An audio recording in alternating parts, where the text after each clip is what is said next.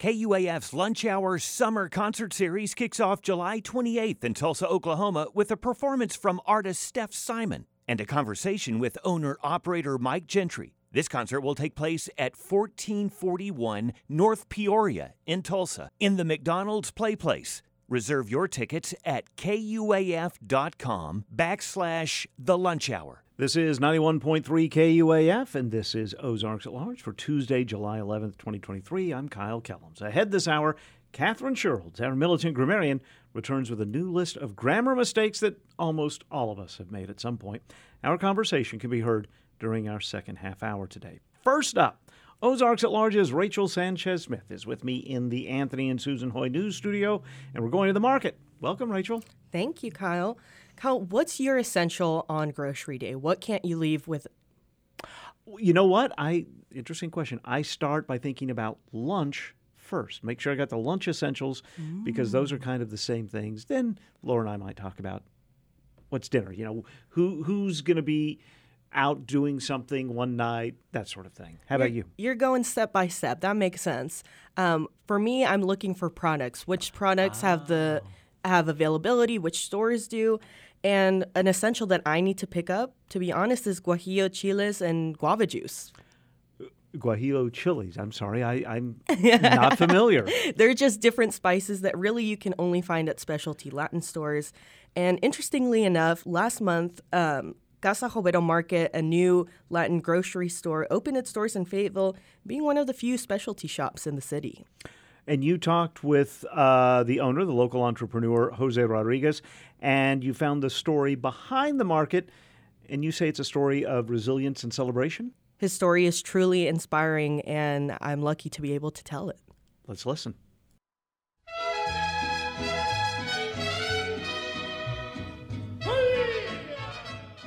Behind the doors of Casa Jovero Market lies one man's story from the fields of Guanajuato, Mexico to Houston and eventually to Fayetteville, Arkansas.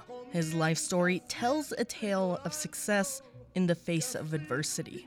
The market's owner, Jose Rodriguez, is 67 years old. Jose grew up in a small town in the rural area of Guanajuato in Mexico, hours north from the capital city. There, at six years old, Jose became orphaned, he said, stating that he left his mother's home that young because of the abusive environment created by his stepfather, forcing him to find a new home. Yo, por ejemplo, mi, mi, mi, mi pueblo, pues muy pobre, la verdad, pobre de tiro, nombre, pobre, que a veces nos daban dos tortillas. So, for example, my town was very, very poor. The truth is that sometimes there weren't even tortillas for the town to give. Sometimes it was just nopales. That was the only thing we would eat. It was the only thing that there was around. I was orphaned since I was six years old. Once my mother got married once again, I tried to go with her and her husband, and well, he was a very cruel man. I only lasted a day there because he would hit us, and I decided it would be better to live with my grandfather instead. That ended up being where we grew up. No, dije a mi hermano, vámonos con mi abuelo mejor.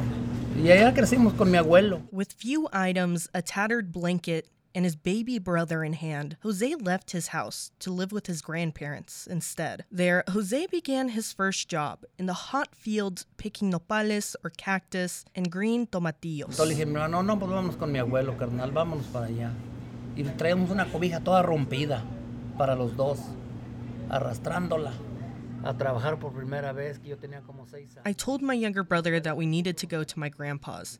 The only thing we brought with us at the time was a frayed blanket for the both of us, dragging it there and to work for the first time at six years old. Going to work for the first time, my grandmother gave me tacos to eat for lunch and said, Well, go on, get to work. We were out in the fields cutting green tomatillo when the guys said, Hey, let's go eat, come on. And I went, and when I saw my lunch, the tacos that my grandmother had made me were gone, eaten by a pig. I just ended up not eating that day.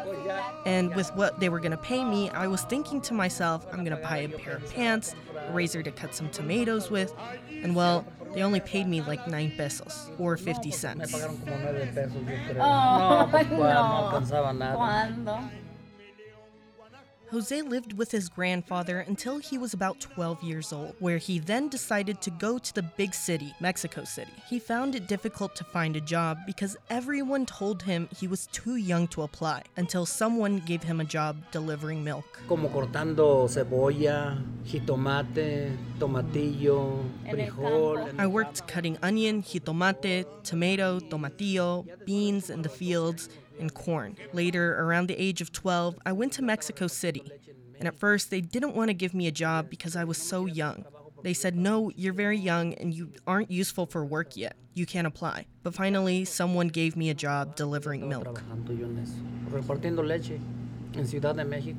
Finally, at 18, Jose ventured to the US, eventually landing in Houston and one wedding and eight children later. And without knowing any English, Jose amped up his hours to afford to pay the bills, with nine hungry mouths to feed. But it wasn't enough. Paired with increasing costs and higher city crime rates, Jose and his wife visited Arkansas. And within three days, he convinced his wife that Northwest Arkansas was the place to raise their children.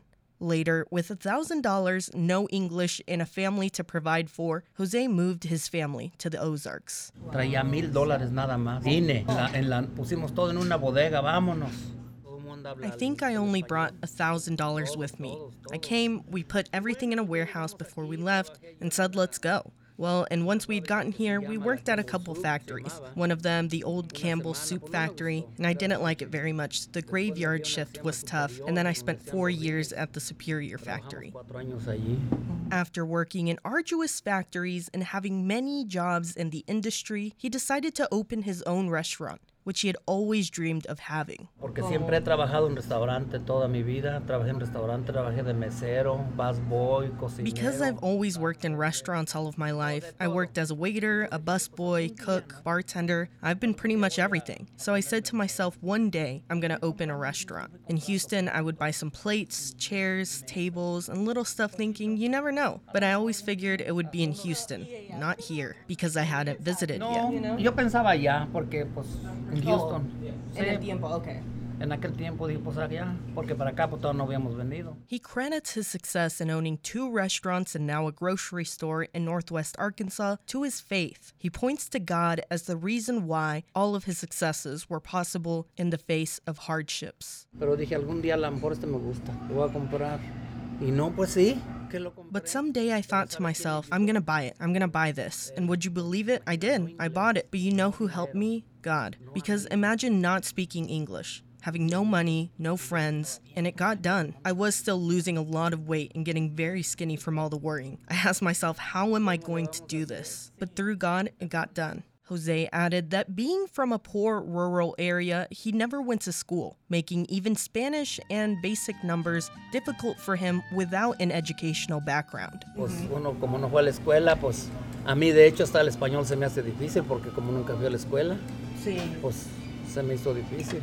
As for the future, Jose wants to expand the store and continue being a community staple. Ahorita sí ya lo he pensado.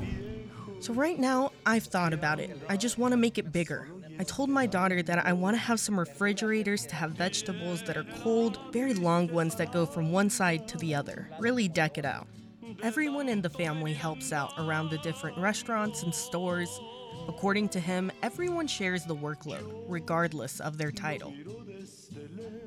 No, no, The truth is, here we all have the title to do whatever. Whether it's wash dishes, clean tables, clean, collect, attend to customers, cook, whatever it is. Here we don't have the sentiment of, no, that's not my title. Here, everyone does everything.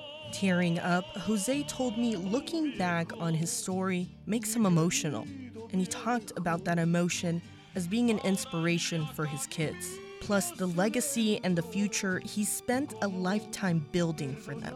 Yo pienso que ya si no, pues este, pues de alguien que como sea no fue al estudio, no estudió y I think that for someone who didn't end up going to school, that we have what we have today. We don't need anything. Thanks to these blessings, we've had everything we've needed. And if you don't know how to take advantage of it, well, there's nothing anyone else can do. I think with the hand that I got, I did a lot. For them, for my kids, for everyone. All eight. For Ozarks at Large in Fayetteville, I'm Rachell Sanchez Smith.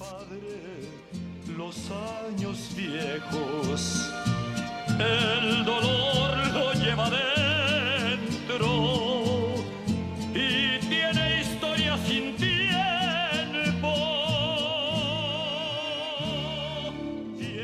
Jose Rodriguez, owner of Casa Jovero Market, spoke with Rachell Sanchez Smith last week. More information can be found on Facebook and Instagram. Rachell, the music we heard in this piece wasn't randomly selected. No, there are definitely some Easter eggs in there. So the first song that we chose um, was from Jose Alfredo Jimenez, uh, a decorated artist from Guanajuato, and he wrote this song about his hometown, also where Jose Rodriguez, the owner of Casa Jovero, is from. It's called Caminos de Guanajuato. And then the second song we heard is Mi Viejo, or kind of like My Old Man. Um, it's by another well known artist in Mexico, Vicente Fernandez.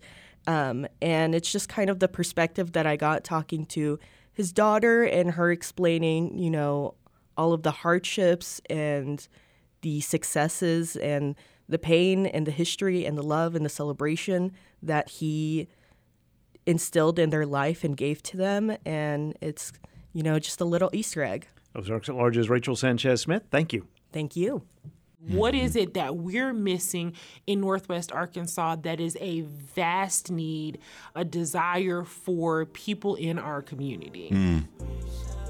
On the latest episode of The Beloved Community, a podcast with the Northwest Arkansas Martin Luther King Jr. Council and KUAF, hosts and council members Chris Seawood and Lindsay Leverett Higgins discuss the council's efforts to develop strategies aimed at improving Black life in Northwest Arkansas through a new electronic census project. There should be and hopefully will be just more targeted investment in infrastructure to help bring those cultural amenities. Listen to The Beloved Community for free at KUAF.com or anywhere you get your podcasts.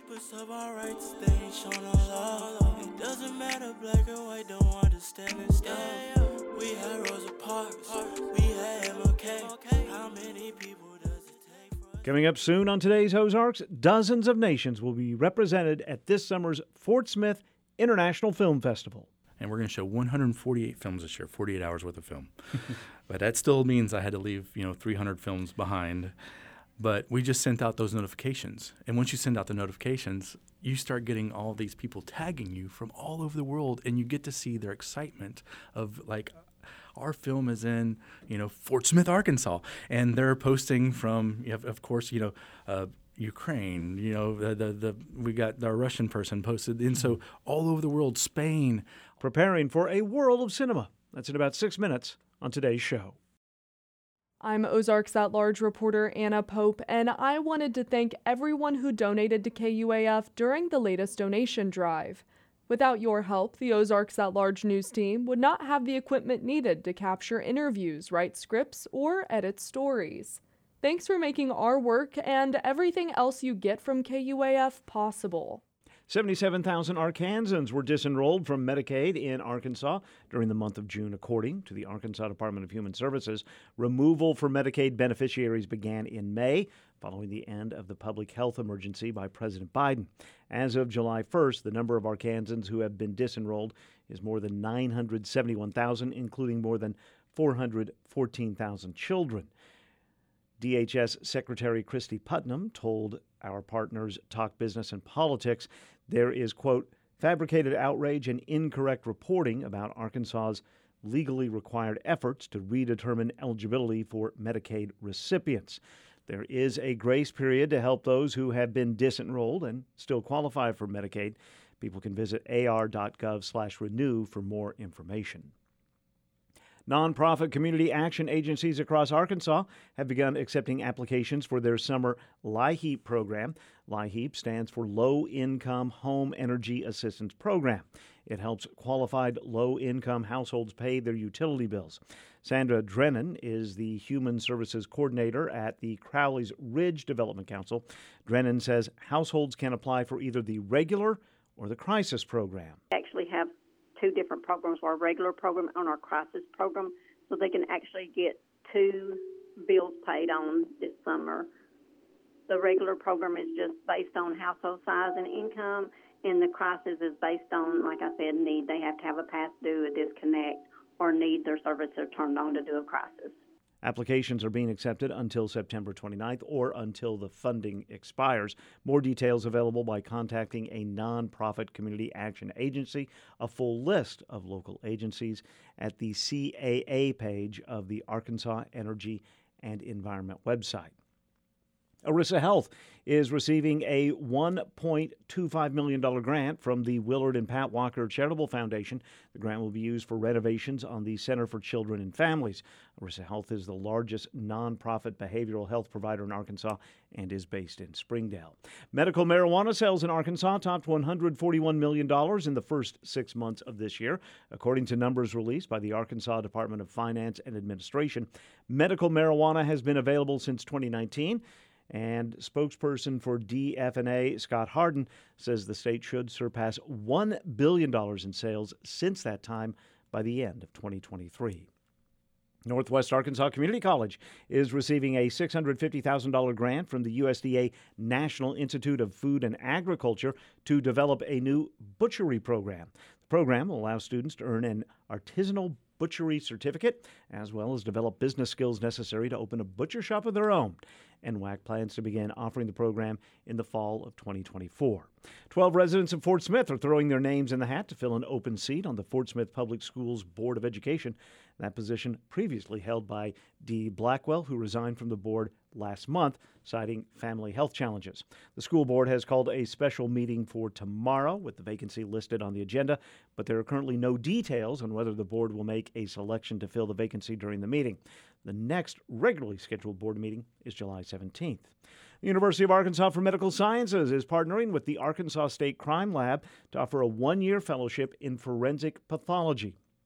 The program is scheduled to begin in July of 2024 and will provide opportunities to complete autopsies at a high volume by collaborating with coroners coroners rather in all 75 Arkansas counties. By 2027, the lab is projected to triple in size and relocate to North Little Rock in a new 200,000 square foot facility. And the number of Arkansas Razorbacks selected in the Major League Baseball draft now, five. Pitcher Hunter Hollan was drafted by the Cincinnati Reds 74th overall yesterday. Outfielder Tavian Josenberger was selected by the Baltimore Orioles, where he'll be joining another former Razorback, Heston Kjerstad, who was drafted in 2020. Jace Bohrofen was drafted by the Toronto Blue Jays in the sixth round, and Jared Wegner will join the New York Yankees organization after, be chosen, after being chosen in yesterday's ninth round.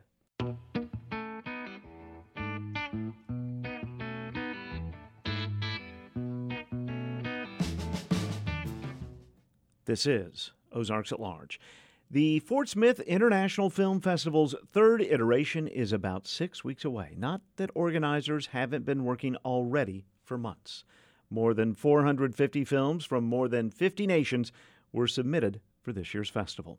Brandon Chase Goldsmith, the executive director of the festival, says more than 100 screeners watched the films to come up with the official entries that will be screened for festival goers at Temple Live August 25th and 26th because every film that comes in, we try to make sure it's watched by three different people. Mm-hmm. And what they do is what they provide for us. Um, it's basically a simple thumbs up, thumbs down, one to ten rating. But when the films come in, they're either just a short film or a feature length film. We don't know what category it is. So that's another way that our screeners help is they let us know what categories because our categories every year kind of just bubble up to the surface uh, based off of what films come in. I see. So if you one particular year you might have more comedies come in than mm-hmm. a previous year. Okay, we can have a comedy.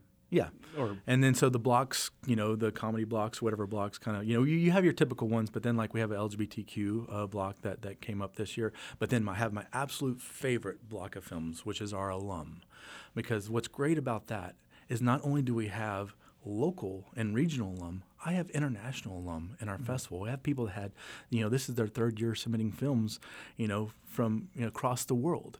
And one of my favorite this year is we have an alum from Ukraine, and she made a film during the war. Mm-hmm. And her film is called My Unfortunate Cats. And it's dedicated to all the pet owners who took care of their animals during the Russian invasion. Oh my gosh. And so someone tells me that, hey, uh, I'm having a hard time getting my, my film finished. No. no excuses now. If we can have a right. filmmaker who you know finished a film during wartime, and but so you're, we're getting stories in from across the globe and also locally, and so that's it's a, that's what makes our a beautiful mix with our festival. When the festival began, what was the process to say, let's go international? Because that doesn't seem to be necessarily the default if you're putting together a first festival. So what kind of led us to that was one of the things that I've been working with as a filmmaker. So I work with the Cherokee Nation Film Office, and what I realized was on the other side of the river from Fort Smith is another nation. Mm-hmm. So we are an international city. We have an international border right there. We got the Choctaw and Cherokee nations right there, and so that was kind of the that first sense of like. And then if you look at the makeup at Fort Smith, I mean, our public schools. I mean, there's dozens of different languages spoke in our, our public schools, and so our, our our town is international. And so that's one of the things I've been pulling out this year. So you know, it started off with that international thing, but now we're getting films in that actually connect to our community. So we have a film in this year that connects to the Hmong community, Mhm. and so it's a it came in from Thailand, and so it's a it's a Hmong story, and so you know we were able to you know I'm going to market it to that and go, hey, we have a film about you know you know your your audience, your your culture. And another thing that I'm working with too, becoming international, is Fort Smith just got the the, the Department of Defense, uh, the military, Right. uh, you know, and so the first pilot's coming in. So it's it's the military sales um, um, contract, and so we train all the foreign pilots on F-16s and F-35s. We're going to have Singapore. Yeah. Singapore. Singapore's coming in. Uh, they're they're coming in in a couple years, but the first pilots coming in next year are from Poland. So I've already reached out to the Polish Film Commission, and I'm working with them. They're sending me their slate of films so that we can not only entertain the families that are here, but we can educate people in our region about their culture. And I want to do the same thing when the Singaporeans come in, and we also have uh, pilots coming in from from Finland. So we have films from those places in the festival already, but I'm trying to reach out and even broaden our catalog even more. What kind of conversations do you have with filmmakers who might be in Thailand or Poland or Ukraine or Russia that your film's going to be seen in the middle of the United States in a city that maybe you hadn't heard of before mm-hmm. application? What does that mean to them? Oh, it, it, it, it's this is the fun part right now. So, so when you, when you're reducing films down, so you know we reduced our the 452 films, and we're going to show 148 films this year, 48 hours worth of film. but that still means I had to leave you know 300 films behind. But we just sent out those notifications, and once you send out the notifications, you start getting all these people tagging you from all over the world, and you get to see their excitement of like our film is in you know Fort Smith, Arkansas, and they're posting from of course you know uh, Ukraine, you know the, the the we got our Russian person posted, and so all over the world, Spain, all these places, and that's that's one of the things that I love is now we have people in other countries talking about Arkansas and Arkansas as a cultural place, and you know having those international conversations with these people, like uh, um, the um, the the the girl from Ukraine. She's a college student, and she did a whole post about you know you know being able to be out here again, and super excited, and it, it's great seeing that excitement.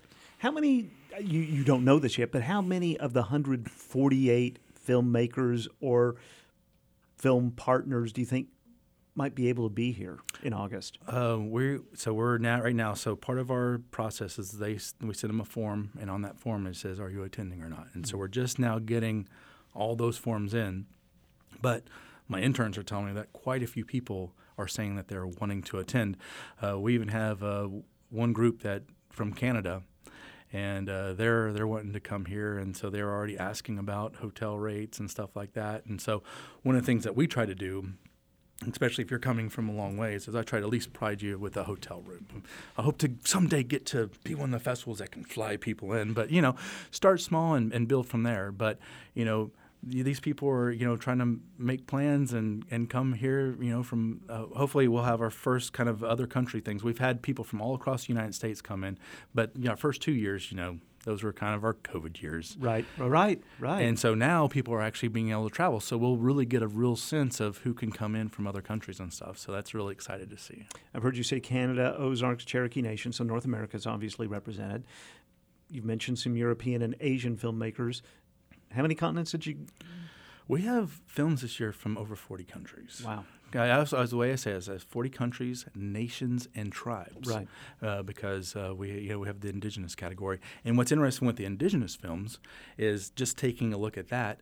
Um, in our categories, we have one called I Will Speak, which is about the Cherokee Nation and them working to save their language. We have a, a movie from Hawaii called I Am Kanaka, and it's about them working to save their culture and their language. And then we got one, an indigenous film from Brazil, and they're like under attack. Um, you know, they, they had to form a, a, communication coalition because their lands are under attack by corporations. So it's it's you're seeing the struggles of indigenous populations not only here locally and throughout the United States, but internationally. And so that's that by having that international twist on the idea of indigenous, you get a whole range of stories. The best festivals, be they music, be they film, be they food, whatever, bring a conundrum because I want my festival to have so much that I can't do it all, right? Mm-hmm. I'm in this room and I'm missing this, but that's also the worst part of one of those festivals is I have to make choices. Right. And in order because people have to make choices, what we do is the weekend after we have a virtual version of the festival. And by then you will know who the winners are. So maybe you're watching and you're like oh my gosh i wanted to see what that winning film was. We're going to have the virtual version and that also gives our international audiences a chance to watch the films too. Because we have, we have people who can't travel here who can't make it but it's a way for them to watch and show their family and friends here's my film in the fort smith international film festival. All right finally i want to ask about you Okay. You have so much enthusiasm, so much joy in putting this together. I know from other friends who have had major projects, and over the years, you get so involved that you can begin to not take care of yourself. Begin to. Do you think about that? Because this could become overwhelming. I know you've already got a lot of people helping you, which is the first step. Mm-hmm. Well, no, any any any process like this, you know, it it comes down to the old adage, right? If you're doing something you love, it doesn't feel like work, right? Until it does. Until Let's it does. be honest. Until it does. well, I mean, you know, but yes, but it, that, that it's the passion that Right. drives. But you're it's also about building that cohort of people, and that would that's the biggest lesson I've learned is having people around me so that I have a programming team. I have a marketing team.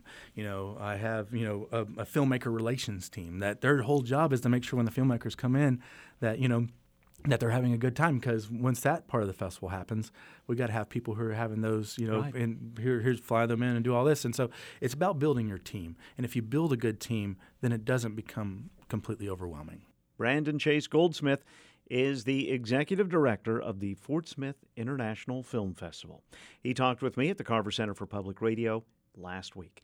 The festival is August 25th and August 26th at Temple Live in downtown Fort Smith. Tickets for the weekend begin at $15. There are VIP packages. You can learn much more at fortsmithfilm.com.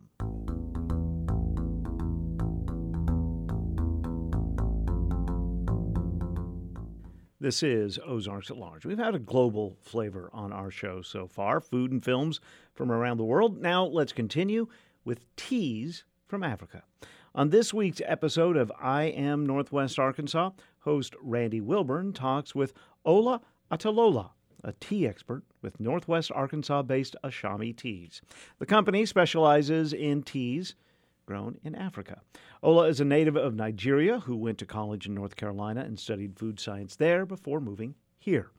On this week's episode, Randy asked Ola about his decision to build a business in Northwest Arkansas. flashback to uh, you know living in uh, Nigeria. I mean, we had our own farm. We we grow crops and we rear our own animals. So I've always into into farming and you know agricultural product. And when we you know grow things like you know corn, which is maize, and that's what we call it, and um, you know vegetables and things like that. Whatever we produce, uh, we are able to process it and also sell what we are able to sell. So that I had a little bit of idea back then, but at the same time, also the processing of things that we get from the farm, uh, it's it was very hard for us to be able to maintain it because we don't have any preservatives or any storage facilities to be able to store those products. So what we harvest tends to go to waste over time. So that's another reason why I decided to go into food science. And, you know, going to the business did not occur to me until, you know, the last six years, like I talked about, because one of the reasons was, you know, I talked about uh, in during the curate program, which we'll probably get to, is um, yeah, I know how to make food. I'm a food scientist, food technologist, but I don't know how to sell anything. so I had to learn how to, you know, sell things and what goes into that process of selling things. Uh, even though I have that little knowledge while I was little, uh, you know, getting things from the farm and selling it, but you know, it's it's a different ball game having your own business. Yeah, no, it is, it is, and so was tea kind of like a natural place for you to start, or did you also consider other opportunities before you started the tea? I did consider other opportunities before I decided to go into tea. I mean, initially wanted to, you know, do other beverages, you know, do bottling of, uh, you know, hibiscus drink. Colloquially, anything that is infused in water, it's, it's, we call it tea. But technically, anything that is Camellia sinensis uh, plant is what is actually tea. So, but um, we drink a lot of hibiscus, uh, which is, you know, if, if you, uh, we call it sorio, you know, people from the island will call it uh, sorio. Yeah, yeah. So, so we call it zobo back in Nigeria. Uh, so we consume a, a, lot of that. So I initially started that, but the capital to do a ready to drink bottling was uh, very expensive and um, it's it was just labor intensive and you know capital to start up that. So tea came to my mind because you know we've always drink tea in our culture. You know, when you go and visit anybody in Africa, tea is one of the things that they will present you. You know, for you know breakfast, dinner, or you know lunch. So and I looked around when I came into the states a long time ago. That you know all I see, like you talked about earlier, is Lipton. you know, the, that commodity tea is what you see around. Uh, the cheap tea, that's what you see. That when you you know brew it once, you just like the flavor is gone. You're not getting much benefit from it. So I couldn't find all the, the tea that we drink, and had to you know look into you know what can I do to help put the the continent on the map because I couldn't find any of the tea that we drink back home here uh, other than the commodity tea that I talked about. So tea naturally came to mind after I thought about it. Yes. And did you, how was it hard for you or difficult for you to start cultivating those relationships with local farmers where you get your tea? Because I think that's another part of your story that's really interesting. I know we've had another guest on the podcast, and his name is John Allen. And John and his wife started Onyx Coffee. And one of John's big things is that he knows all the growers of his coffee, of the coffee beans that he roasts. And so he goes over there. And when I say over there, I mean he goes over to different parts of the world where these coffee growers are to inspect what they're growing and to build relationships with them. How hard was that for you to establish those relationships with the tea growers and those that provided the ingredients that make up your great tea? Yes, that, that's a great question. So uh, it, it, it, I mean, the first four years before we had our customer, we, we used that time to, you know, travel back and forth and, you know, develop a, a good relationship with those farmers that we want to work with. Initially, it was very hard because, you know, knowing the farm, the estate that the tea comes from and trying to do business with them was a challenge because most of those farmers they don't have any experience in exporting anything into the state and they don't know the requirements so you had to work with them and help them develop all the necessary paperwork documents and things like that. And make sure you also you know develop a good quality program and food safety program with them you know, after you've lived with uh, you know the, the farmers for some time you know what they need how they how you can help them um, you know, sleep with them, uh, eat in their house, and see uh, the condition of their house, and uh, you know, travel to their farm with them, see the way they're plucking teas, and uh, how you know how it's labor intensive, and how is uh, you know it's all and everything is done by hand. It's, there's no equipment or anything like that, so you know this is a real hard work. So you want to give back to them, you want to help them. So that you know really hit home. You know, because I, like I said earlier, I've worked on the farm before too. I know how that how how hard that is. So it's uh, to answer your question, it's it was initially very hard trying to find the the farmers you have to work with, and then putting all the politics aside because you know just like in Kenya, everything is controlled. All the tea is controlled by the government, uh, just like the cocoa industry in Ghana or Ivory Coast is all controlled by the government. But we we didn't want to get into that politics, so we went and you know the the smallholders farmers, the small smaller farmers is who we wanted to work with, the independent farmers, so that we bypass all the politics and just focus on who we want to work with directly. Okay, all right, yeah. I mean, and that, and that you know, like I said, I mean, people don't. It's hard to appreciate. It's hard to appreciate that that there's so much back work that goes into you know establishing those relationships and developing developing them over time. And especially i mean africa is a large continent right? And there are there are different types of specialty tea throughout the continent. So i mean i'm sure you've you've had your work cut out for you throughout this process of getting Ashami tea off the ground. Correct. Yeah yeah. So i mean east africa for example you know when you look at it right now I just posted we just posted something today on our web uh, on our Instagram page or in social media about all the natural disaster going on. So you know the tropical storm Ana just happened about uh, you know about a week ago, and we've been in contact with people, you know, our farmers in uh, in Rwanda, in Rwanda, in Malawi, and you know all the southern part of Africa. Sorry, uh, southern part of Africa, and see what's going on, how they are coping with the the natural disaster that is going on over there, you know, flooding and issues that is going on over there. Currently, did destroy some farms, uh, you know, the bridge in between Malawi that they go through to get to the farms and things like that. It was destroyed. So, yes, it's a tough situation trying to, you know, work with them, but it gives me a bit more uh, fulfillment wanting to know where for me, wanting to know where the food that I eat comes from is always a thing for me. Know what is added into that food and uh, be able to know what is you know I put in my body. I know most people are doing that also currently, and uh, it's uh, it's a good thing to be able to help those farmers. Ola Atalola is a tea expert with Northwest Arkansas based Ashami Teas. The entire conversation can be heard on this week's episode of I Am Northwest Arkansas with Randy Wilburn. And you can find the podcast at kuaf.com with all of our other local podcasts. You can also find it at iamnorthwestarkansas.com or where you already download your favorite podcasts. And the podcast version of Ozarks at Large can be found at those same podcast distributors or at kuaf.com.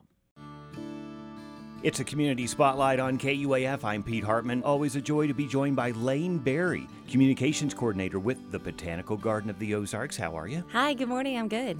Tell you what, every summer, and of course, just from our public service announcements, uh, sponsorships that y'all do uh, with us, there is always something happening. Oh, yeah. We are Ev- always busy. It's crazy. Yeah. That's got to be a fun job. This is. Oh, yeah. This can't be boring. I'm never bored at this job. All right, we're talking about the Firefly Fling Festival. If you're a KUAF listener, which you probably are if you're listening, you've heard about this throughout the years. Y'all have been such great sponsors with us to Yeah. do this. Talk about the history of this a little bit. Um, well, this event is uh, meant to kind of get your creative and sort of kid at heart side out and to really see the magic of the outdoors. Well, I'll be dressed up. You're encouraged to embrace the spirit of the event, dress up as a fairy, pirate, superhero, butterfly, any other kind of magical being, and just, yeah, l- let, let yourself have fun. The Fireflies are out. They're out They there. are. They are. We're excited. Yeah. It, it's a unique event since it's from 5 to 10. So it'll be nice as the sun sets, especially since it's been so hot outside. It could be a good opportunity to have a cool activity to do with your family and friends. So that's this Saturday. That's 5 to 10 p.m. there at the BGO. We'll have community booths with um, interactive activities. We'll have food trucks and like treat stands. You can get your face painted, henna tattoo, hair tinsel, temporary tattoos. We'll have real life mermaids, fairies, and pirates.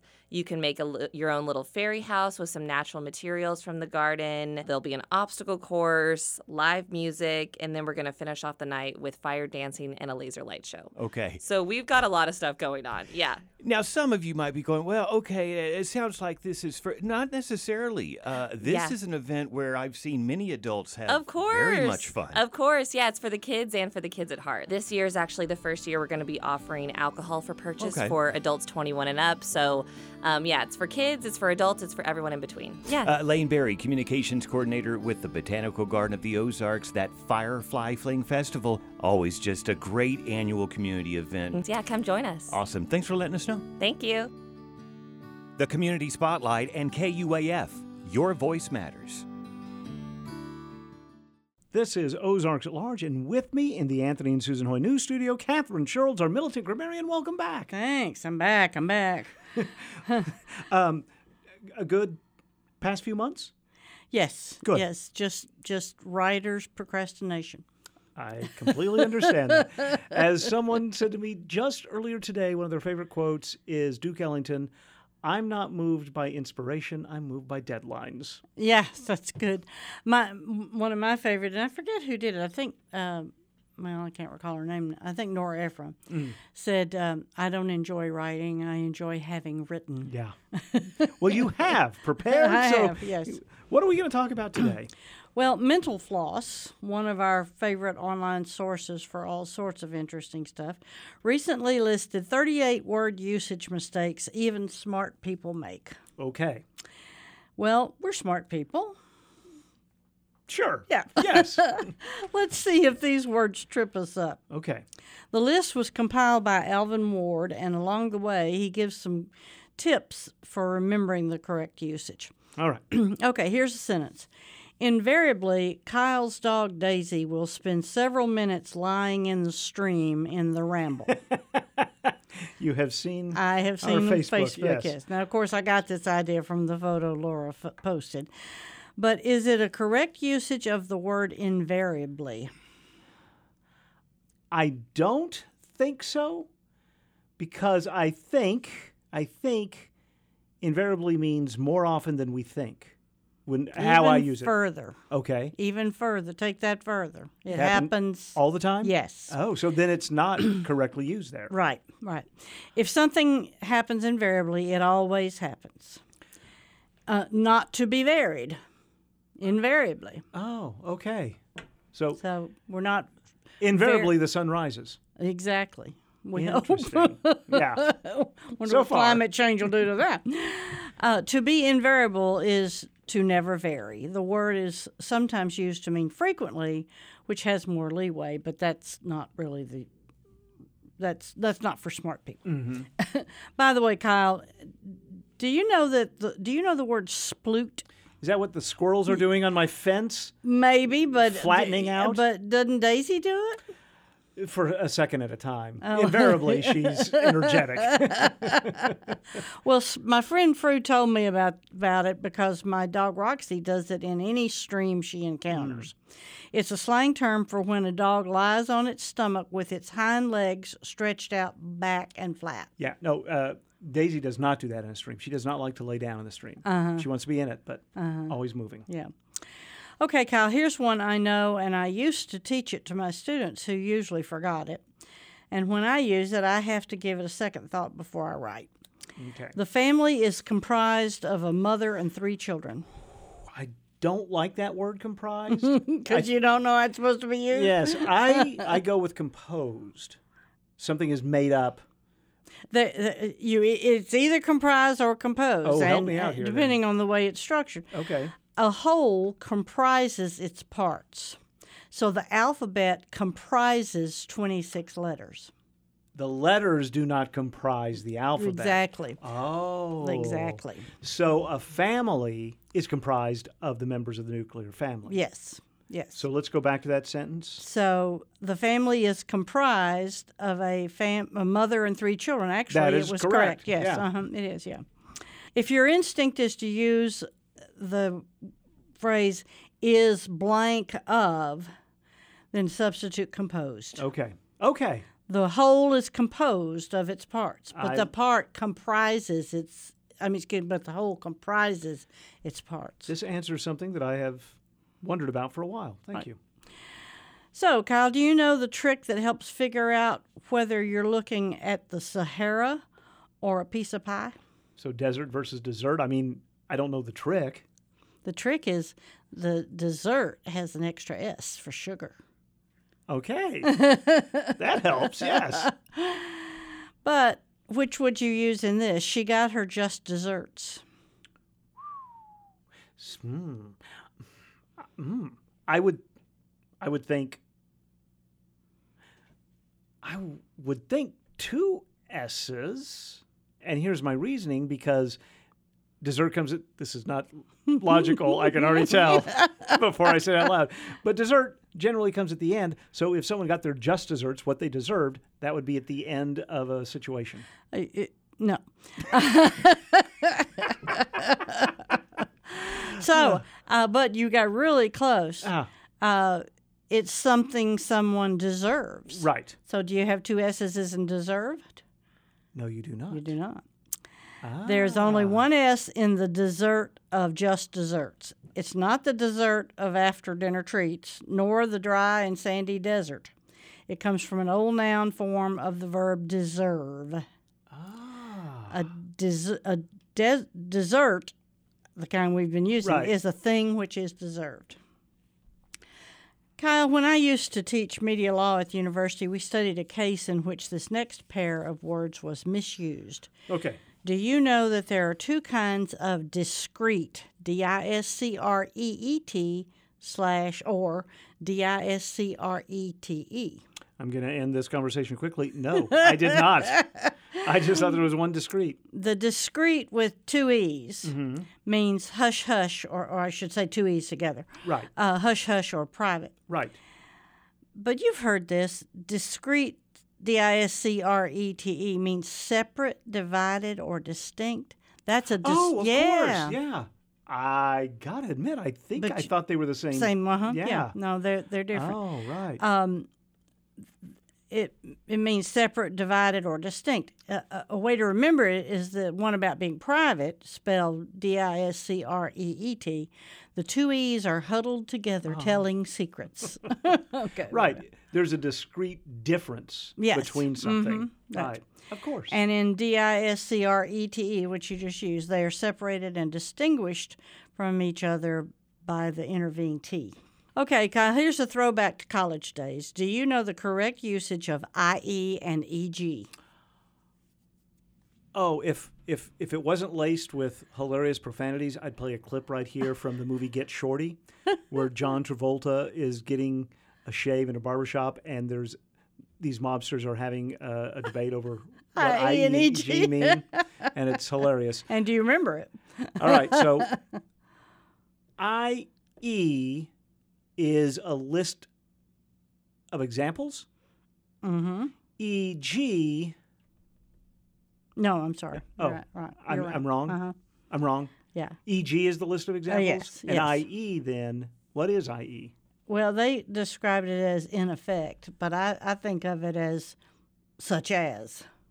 Kyle, tell me the correct spelling of these three words. All right. He needed to cite the coordinates so we knew the site he chose was within sight of the office. So he needed to cite the coordinates. C I T E. Yes. So we knew the site he chose. S I T E. Yes, was within sight of the office. S I G H T. Correct. Yes. No problem there. An, uh, an, a, a site with an S is a location or place.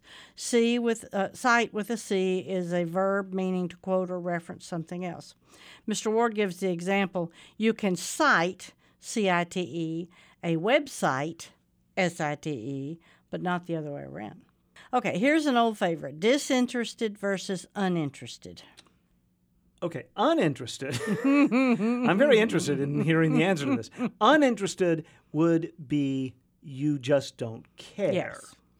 Disinterested would be I'll give you, a hint. okay. You want your judge to be disinterested, but not Doesn't does- uninterested. All right. So uninterested, you don't care. Disinterested means you don't have a dog in that fight. Right. Right. You're disconnected. You're And- impartial. And, in yes. Okay. In which case, it would be his job to be that way. Ah, Yeah. interesting. To be uninterested is to be uninterested is to be bored or indifferent to something. Disinterested means impartial or having no personal stake in the matter. Okay, but if the judge is asleep, he's probably uninterested. You can Ki- be both, right? you can.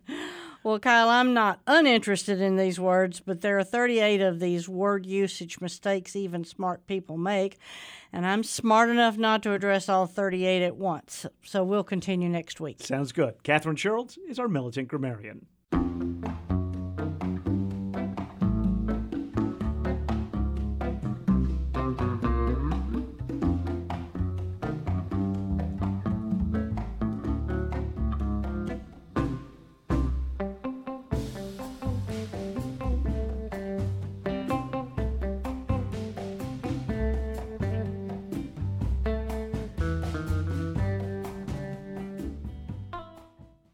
This is Ozarks at Large. I'm Kyle Kellums. Let's talk for just a moment about challenges. The Community Blood Center of the Ozarks Boots and Badges Community Challenges are continuing this month and next. Each is about donating blood, of course, but also a friendly competition between fire and police departments with a traveling trophy awarded to the department with the strongest showing over the summer. They've already taken place in several Northwest Arkansas communities. The next one is in Pea Ridge. Thursday, you can donate blood from 10 until 4 at the Pea Ridge Middle School. Next month, Fayetteville's Boots and Badges Community Challenge will take place on August 2nd at Cross Church in Fayetteville. And in Gravette, two locations for their challenge the city's Civic Center and the Ozarks Community Hospital of Gravette, both of those on August 30th. You can find a complete list of the challenges at the CBCO website. By the way, the Community Blood Center of the Ozarks says summer is commonly a challenging time for blood donations and the local blood supply. If you've been thinking about challenging yourself to write a memoir, Writers Colony at Dairy Hollow in Eureka Springs is ready to help you out. The colony will present Capture Life and Create Legacy. Write a memoir. This will take place July 29th. The four hour writing workshop will be led for the seventh time by author, teacher, and writing coach Nikki Hanna. According to the Writers Colony description, the workshop will guide a writer through the process of documenting a life story and preparing to share it with others. Participants will receive a complimentary copy of Hanna's book, Capture Life Write a Memoir. For more information, you can go to writerscolony.org, look for the events tab. The workshop does carry a $40 cost. And on July 23rd, local media personalities will be challenged to make their best guacamole at Crystal Bridges Museum of American Art. This is in association with the Family Day connected to the exhibit Diego Rivera's America. That Saturday, the 23rd, from 11 until noon, Crystal Bridges teaming up with avocados from Peru to host the guac off. The inaugural guacamole competition will feature teams of local media, including a team from KUAF, will each have 15 minutes to pit, mash, season, and mix up favorite ingredients to win bragging rights for the best guacamole in town. Celebrity chefs from the area will judge the competition. And here's the thing the winner gets a shiny silver avocado. That would look great in the lobby at the Carver Center for Public Radio. And remember, the Diego Rivera exhibit closes at the end of the month. And tomorrow on our show, Legends of Newton County, collected in a new book CD package. And I was more interested in like the the story that's been passed around and altered, and I love that process where we, as a group, we gradually edit these stories, and they become something that we, for some reason, collectively have decided to tell ourselves. That's on tomorrow's Ozarks at Large at noon and 7 on 91.3 KUAF. This is KUAF, Fayetteville, Fort Smith, Springdale, and Prairie Creek. Contributors today included Randy Wilburn, Catherine Shurlds, Rachell Sanchez Smith, and Pete Hartman. Today's show also comes with major assembly help from Matthew Moore. I'm Kyle Kellums. Thanks for listening. KUAF is giving away VIP tickets to the 2023 Rocklahoma Music Festival, held September 1st through the 3rd, 2023, in Pryor, Oklahoma. Bands include Buckcherry, POD, Skid Row, and more. Winners will be announced on Friday, August 25th during Ozarks at Large. KUAF.com for complete lineup and registration.